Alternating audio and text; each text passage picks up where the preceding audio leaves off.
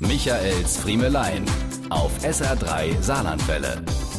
Wenn man sie hört, weiß man, der Frühling kommt.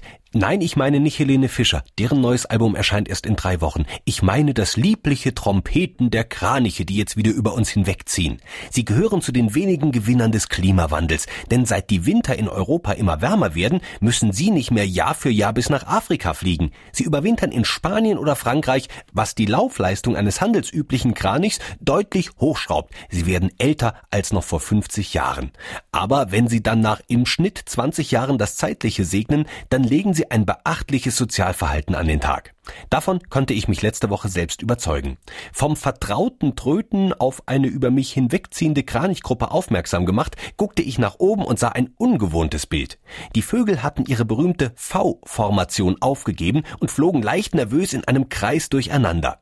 Erst als ich den Blick etwas weiter nach hinten richtete, stellte ich fest, sie warteten auf zwei Tiere, die nicht mehr hinterherkamen. Das Geschrei war groß und plötzlich landeten die beiden Nachzügler außerhalb meines Sichtfeldes hinter ein paar Bäumen.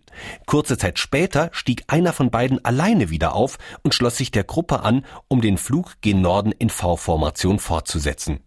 Wie ich jetzt gestern gelernt habe, muss wohl Folgendes passiert sein.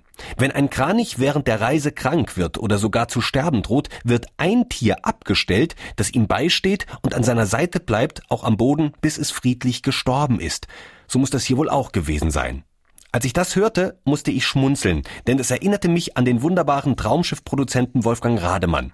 Denn der hatte mit seiner großen Liebe Ruth Maria Kubischek eine sehr spezielle Beziehung, die so gar nicht Kranich-like war. Als er in Berlin im Sterben lag, schickte er Ruth wenige Tage vor seinem Tod in ihre Wohnung nach Bayern zurück. Wie es heißt mit den Worten, es reicht doch, wenn ich sterben muss. Mach dir mal ein paar schöne Tage. Abschied aller Rademann. Diese und mehr von Michaels Friemelein gibt's auch als SR3 Podcast.